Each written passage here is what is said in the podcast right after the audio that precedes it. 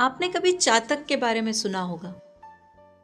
ये एक ऐसा पक्षी है, जो सिर्फ़ स्वाति नक्षत्र में पानी की जो बूंद पड़ती है पृथ्वी पर, उस बूंद को ही पीता है और उससे अपनी प्यास बुझाता है।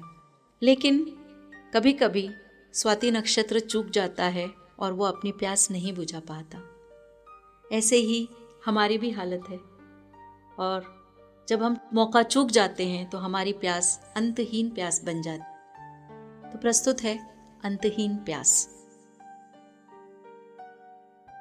चातक की दृष्टि, आकाश की ओर, चाँद सितारों की ओर, प्रतीक्षा है कि बरसे ज़ोर ज़ोर से बरसे मेघ घनघोर।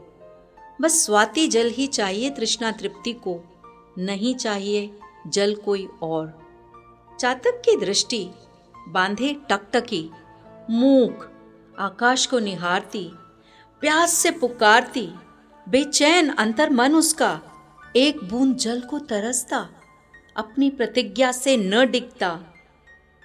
तभी दिखाई पड़ी स्वाति की बूंद। आ, आज तृप्त होगा मेरा सदियों प्यासा अंतर्मन बस कुछ क्षणों की दूरी, तृष्णा और तृप्ति में। बस अमृत कंठ में पहुँचने को है। प्राणों में रस खोलने को है। आज मैं पूर्ण हो जाऊँगा, छक कर पी जाऊँगा। फिर न लगेगी ऐसी प्यास, बस स्वाति जल की है आस। ऐसा भरमाया बूंद की आस में कि बूंद गुजर गई पास से। फिर से चूक गया बेचारा।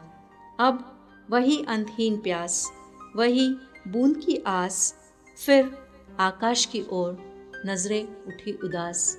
फिर आकाश की ओर नज़रें उठी उदास।